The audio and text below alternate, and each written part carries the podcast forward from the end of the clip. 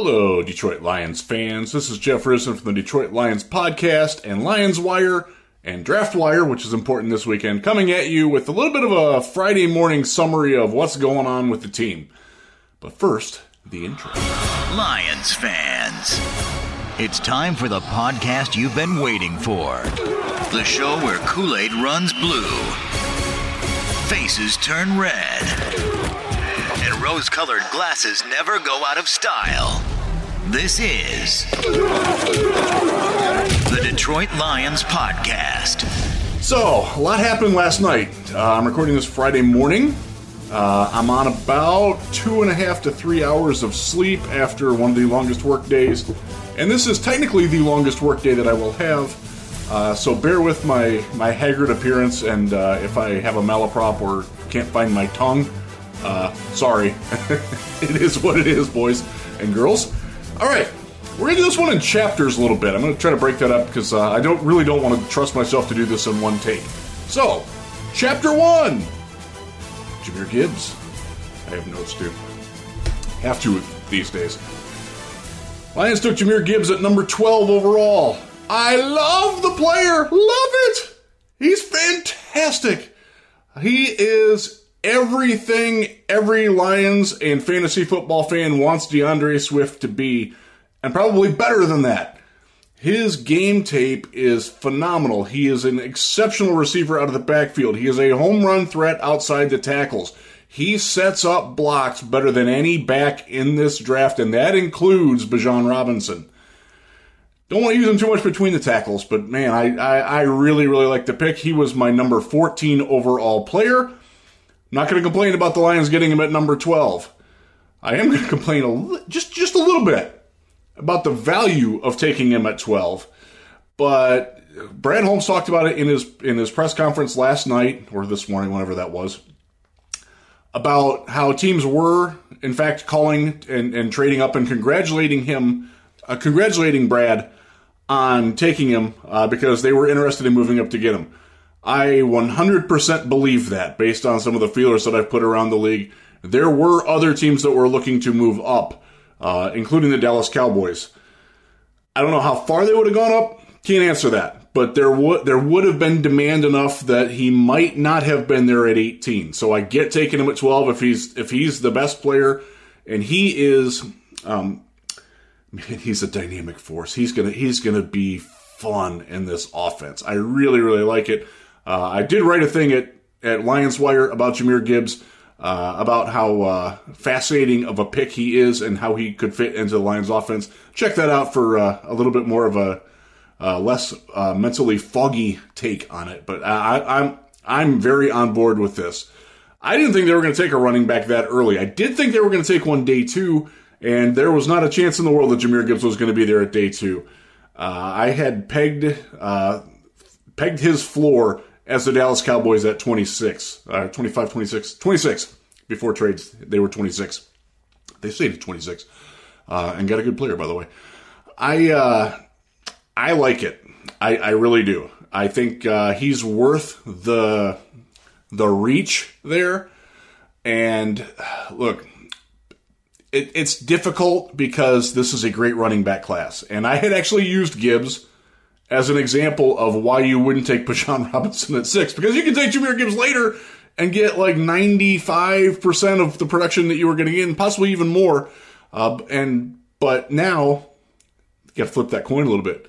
Now that you do have Jahmyr Gibbs, took him at number 12. How much more bang to the Lions offense does he give you than what you could have gotten from Tyjae Spears or Devon Achane or Zach Charbonnet or Chris Brown even um, tonight. Uh, you know, Kendre Miller, another one. It's as if, like I said repeatedly, it's a phenomenal running back year, and that's where the the conflict comes into my mind. In that, is Gibbs that much better than those guys um, in terms of what he can do on the field um, and how he will do it in Detroit? We will see. I'm optimistic on that, but I I absolutely understand the frustration there because uh, there's some really damn good running backs still available. But uh, if they if they wanted Gibbs and they have the vision for it, do it. I, I, I'm I'm okay with that. All right, Chapter 2 Jack Campbell, number 18 overall. This is the surprise pick to me. This is very out of character. And let me explain that because I put that on Twitter last night and I think a lot of people misinterpreted my lack of clarity there. And that, that's my bad. I should know better. Uh, I should know better than to go on Twitter. but uh, sometimes the job demands things. I think he's a he was my number 23 overall player. So in terms of that, like he's not really much of a reach there at all um, in terms of my value, and I get it. My thought of why it was an out of character pick, which was the term that I used uh, on Twitter, uh, and I still believe that, by the way, is this is a regime that has not valued an off-ball linebacker in a very long time.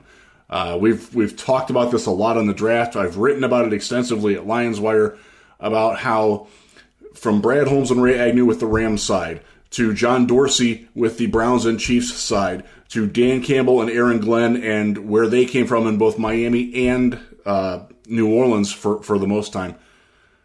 Those teams just never took first round off ball linebackers. I think the last one was Stephone Anthony, which I believe was 2014. Uh, and he was a late first by the Saints.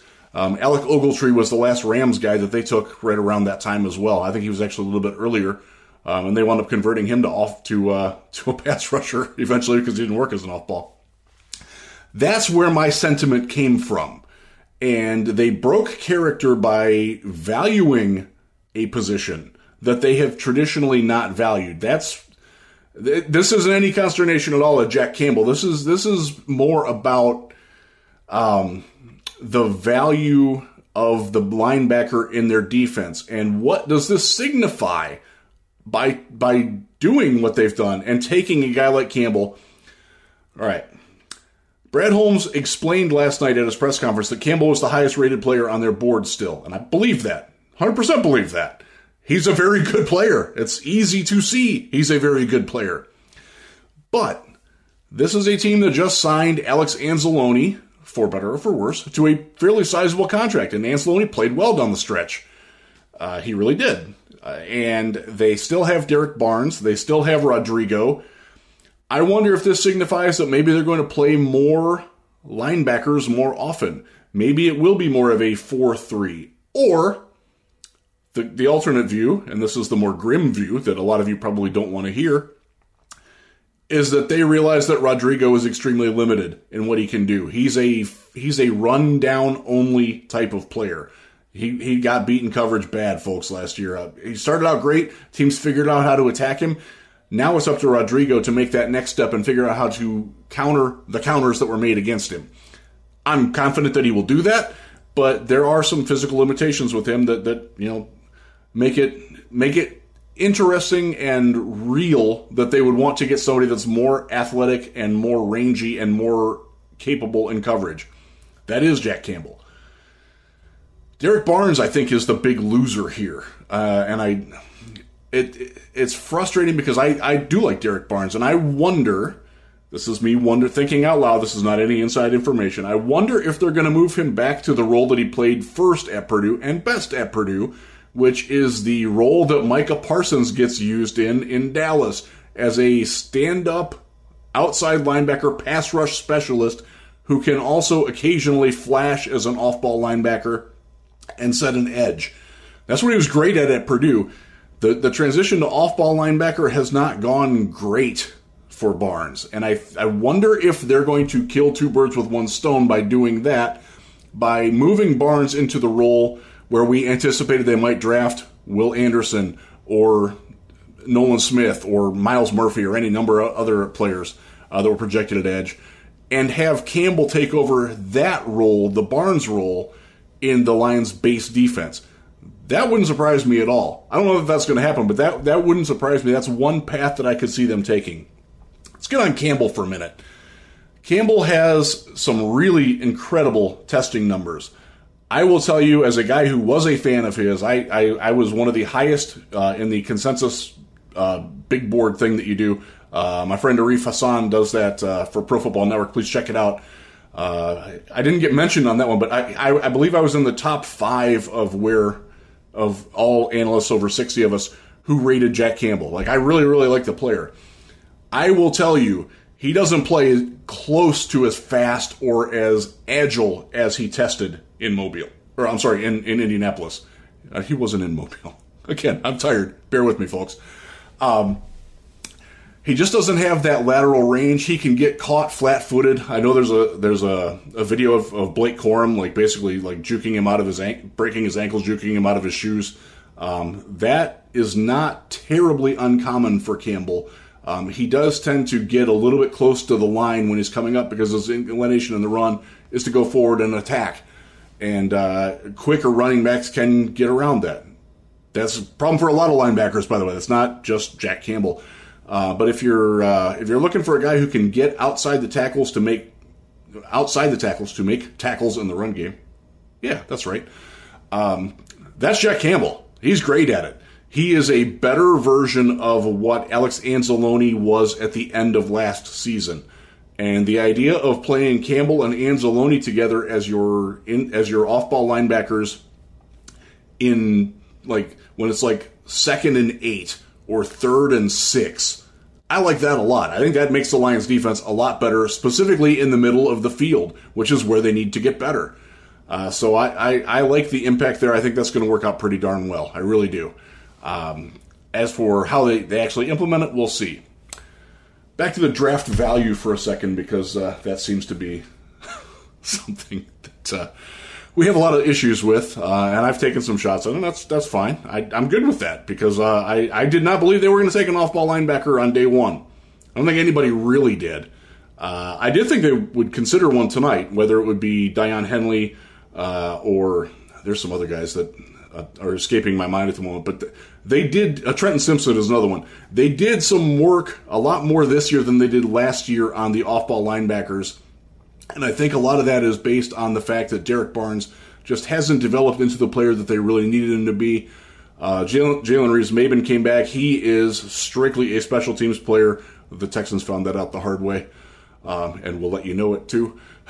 um, and they, you know, Josh Woods is gone, uh, so I think I think there's some room there that they they wanted to flesh out that depth chart and, and get better at it. And I think you know, their organizational tone changed here a little bit too. Uh, they realized we got to get better at linebacker. Like they they might have heard all y'all saying our linebackers are awful. We got to get better there. They did that. Try not to complain too much that they did what you wanted them to do, and that that also goes with the Gibbs pick. Um, they the Lions there they took two players that you're really really gonna like. Did they take them earlier than anybody thought? Yeah, they did. Does that mean they're bad picks? We'll find out in a year or two. Uh, before that, um, who knows? Just just accept the fact that they got better at a couple of positions where nearly everybody wanted them to get better. Um, and if they don't, if they if they find the value in, re- in not reaching there, I'm good with that. Chapter three, Jalen Carter. Let's have a little talk about Jalen Carter here. A lot of the fan base, a lot of y'all, were convinced they were taking Jalen Carter. And this is something that I and several other media members had repeatedly pushed back against, cautioned you not to get too excited about. And I'm going to share something uh, that was shared in the, the the private channel of our Patreon Slack, which by the way you should check out. It's the best five dollars you can spend a month because you'll find things out like this earlier, and you'll be more prepared when the Lions never were going to take Jalen Carter.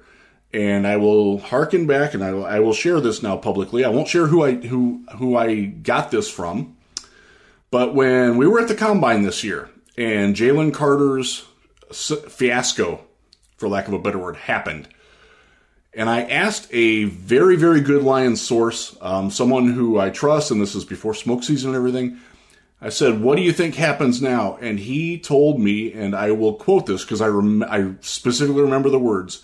He said, "I think they're relieved that they have an out with the fans now on Jalen Carter." I'll repeat that. I'm relieved that they feel like they have an out now on Jalen Carter with the fans. And that indicated to me something that I had heard um, whispers of during the college football season that they just weren't that enamored with Jalen Carter as much as everybody expected them to be.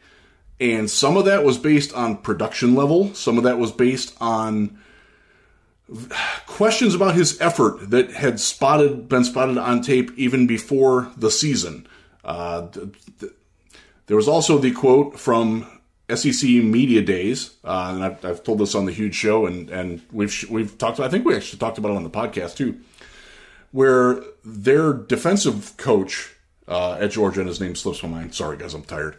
Um, said that they had to keep his fire lit. They had to work on keeping his fire lit. Like that right there is code that you're not a Dan Campbell guy. Like I know, I know he's a very talented player. Look, he's my number. Uh, he was my number five overall player in my what I would do mock draft. I mocked him number three. This is not me hating on Jalen Carter. It's me explaining to you why the Lions were not going to take him and why it was a sucker bet that they were considering taking him. It wasn't going to happen, folks. They just weren't that high on him for reasons well beyond what happened uh, in the unfortunate traffic accident that, that, took two lives. That that that probably didn't help, I, I would guess. But they had reservations about him before that, and they weren't the only team that had those reservations. And that that is part of the reason why he fell tonight. I know nobody likes to talk about that, but that that is that is a drumbeat that was lowly beating on Jalen Carter for a little bit. Um, just for the productions, the, the Lions, we've talked about this in the pod a lot, very heavily emphasized production on defense. Jalen Carter, phenomenal player, impact talent, no doubt about it. He got six sacks in 38 games. Keanu Benton from Wisconsin, a straight nose tackle, got more sacks last year, 4.5, than Jalen Carter did in his last two years of college. That might seem weird, that it might seem that, that it matters that much, but you're in a division with some running quarterbacks, with some really good running backs who can make plays outside the tackles.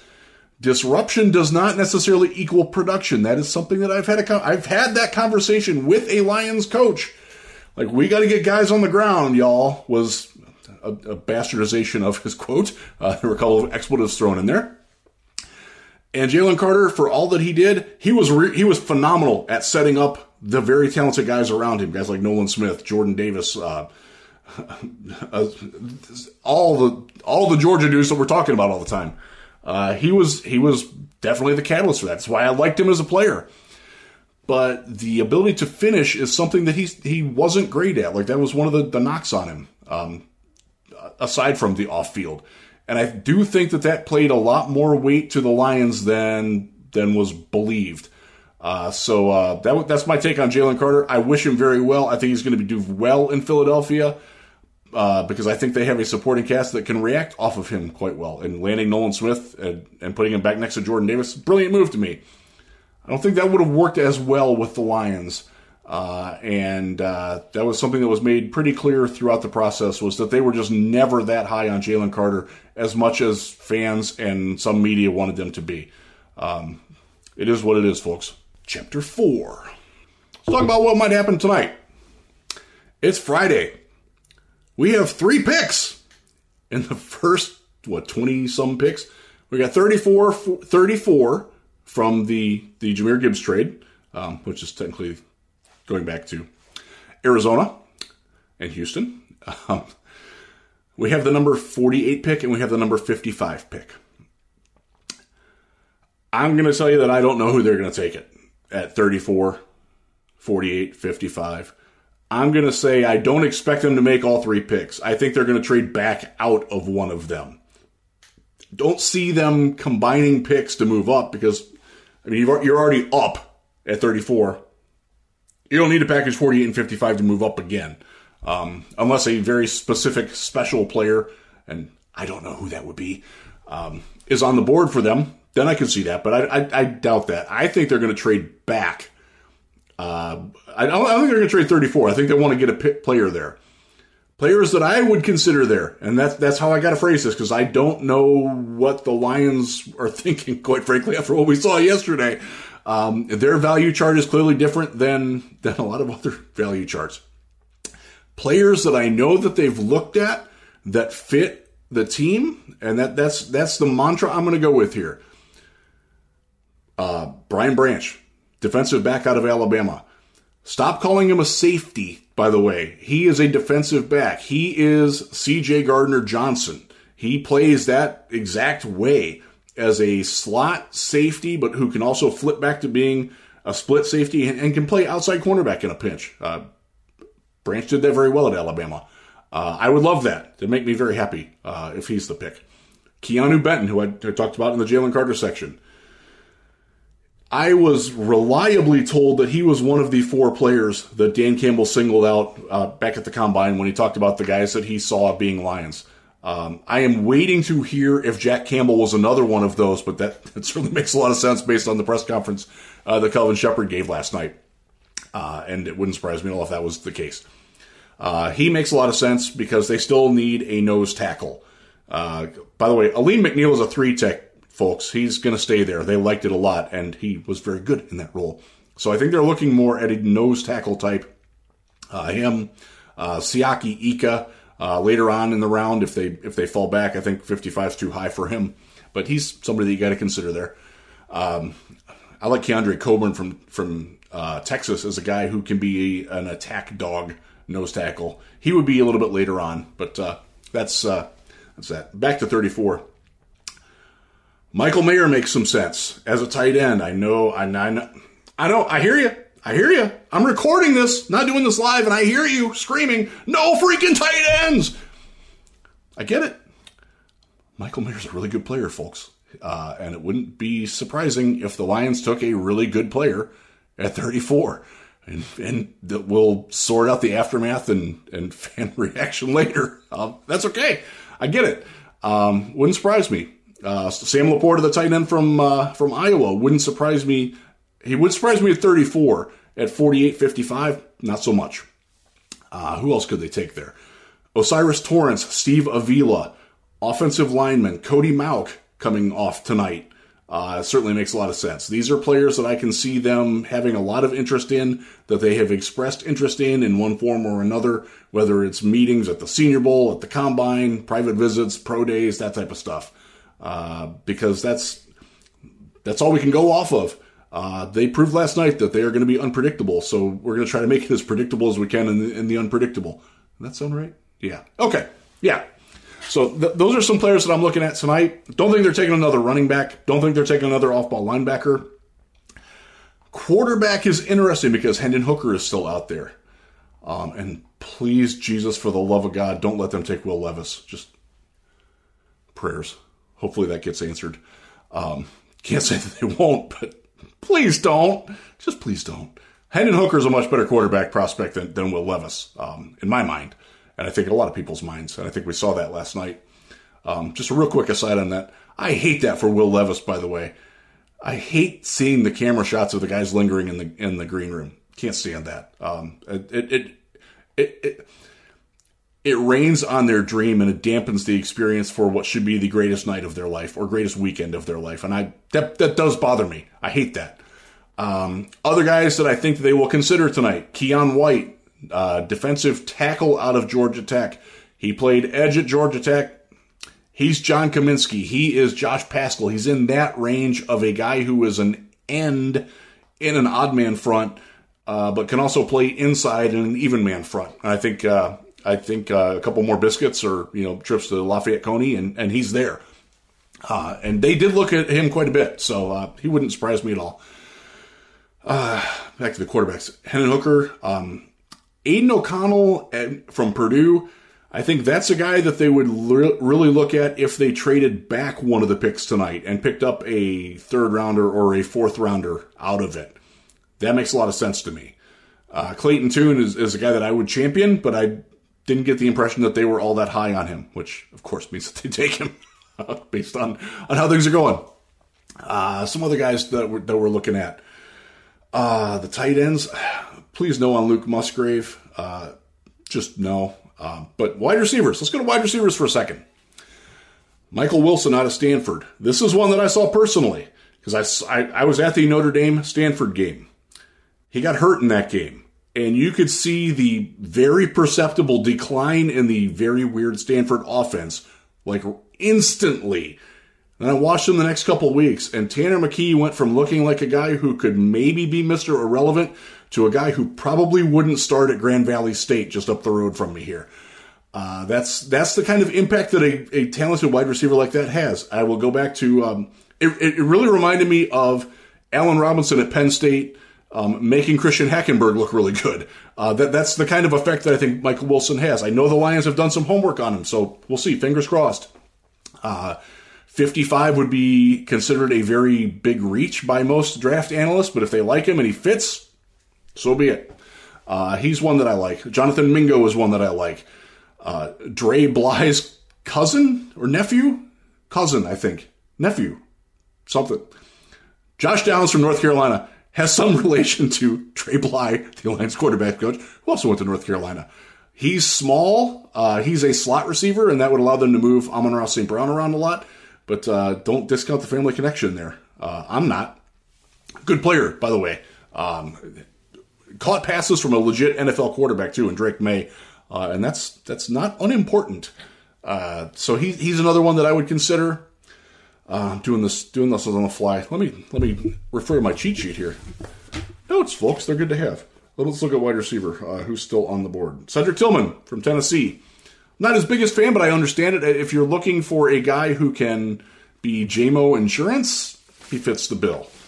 Uh, Marvin Mims, Oklahoma, another guy that you're probably higher on than I am, but a, a guy who can make some plays and, and, is very electric in the middle of the field.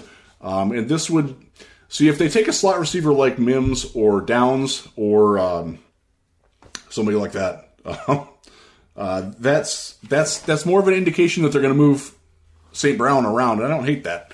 Uh, if they take a bigger wide receiver uh, on day two or even early day three, a guy like Xavier, Xavier Hutchinson out of uh, Iowa State, who really looked great at the Senior Bowl, uh, has some good tape. Uh, dude from Purdue, whose name escapes me right at the moment. Uh, there, there's there's a lot of those guys that I think c- can be more of an outside type receiver and keep Amon Ra in the slot and be more of a complement slash eventual replacement for Josh Reynolds, uh, who's entering the last year of his contract. That's that's the wide receiver crop that I think they'll be looking at tonight. No kicker, not happening tonight. Um, I can't rule out that they wouldn't take one with their last pick, uh, and I will, I will just say. I think a lot of Michigan fans will not like the fact that I don't think that the kicker that's number one on their board is Jake Moody. Um, I'll just just leave that there. Um, that actually does bring me back. Uh, another tight end that they could take tonight is Luke Schoonmaker out of Michigan, uh, who's a really talented player um, that I'm not sure that Michigan got the best use out of until they had to. Uh, he's a very talented player, and if they take him at 55, again, that would be a reach based on the consensus boards, but I don't think that the Lions would necessarily view that as a reach. Uh, but I'd feel better if they traded back and got him later. Wouldn't we all? That's just where we're at with that. All right. That's going to end chapters three and four. And that's going to end, you know what? That's enough for today. Uh, I will come back at you with another re- reaction video. Um, I might record it very t- tonight after the, the, rounds are done. Very bleary eyed and hopefully showered by then. Uh, hopefully with uh, a caffeine buzz going. Uh, and hopefully with a buzz going that, that the Lions have done some great things because uh, they still have a chance to do add on some more in adding to the two great players that they took yesterday, add two more of them. And again, I want to reiterate that focus. They got two really, really good football players yesterday that make the team better. The fact that they took them higher than expected is something that I think we're just going to have to to swallow and and trust Brad Holmes. That's been the mantra, right? We're going to trust Brad. The volume of people who threw that in the trash and and you know set their Brad Holmes villain hoodies on fire. Um, you all gotta you all gotta get a grip, man.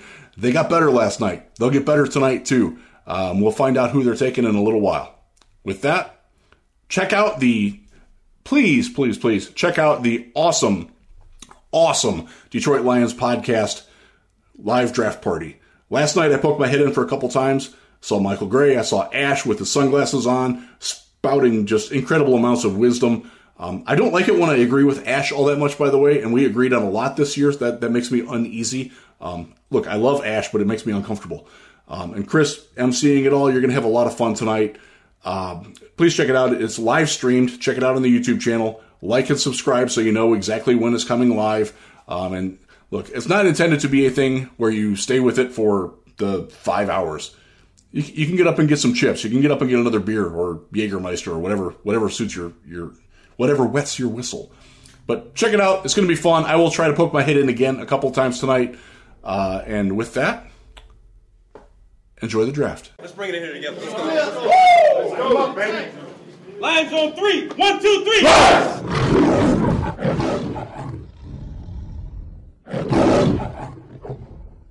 You've had enough of that shit.